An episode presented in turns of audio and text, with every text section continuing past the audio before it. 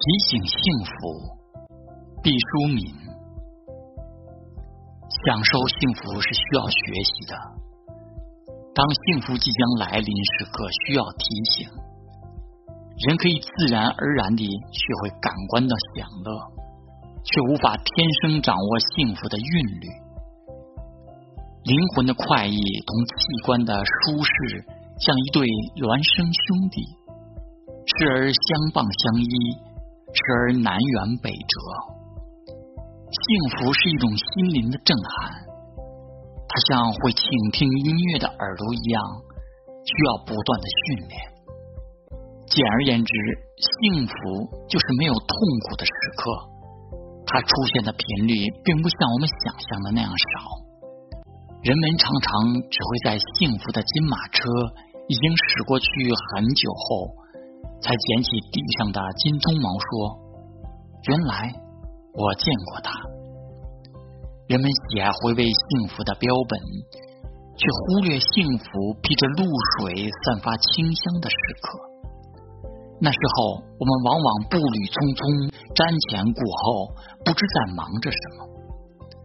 世上有预报台风的，有预报蝗虫的，有预报瘟疫的，有预报地震的，没有人预报幸福。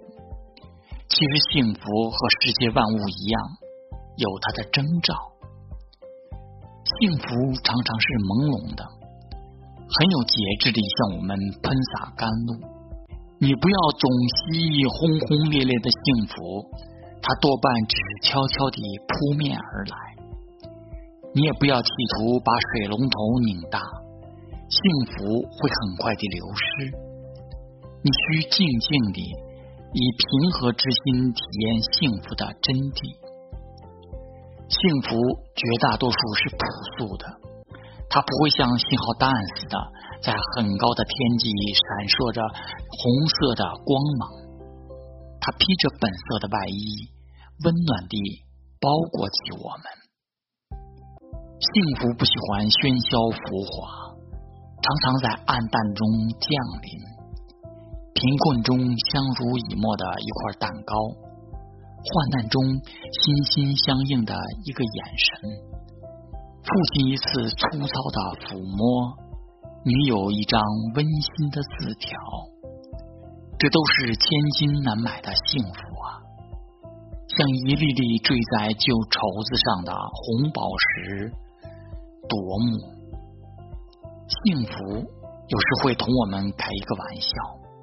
乔装打扮而来，机遇、友情、成功、团圆，他们都酷似幸福，但他们不等同于幸福。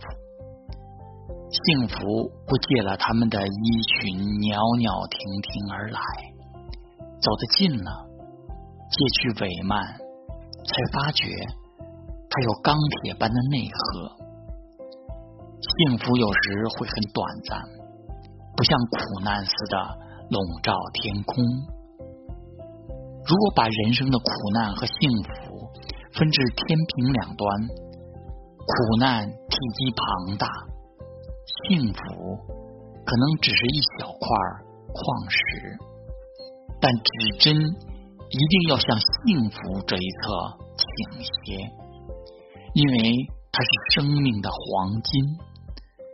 幸福有梯形的切面，它可以扩大，也可以缩小，就看你是否珍惜。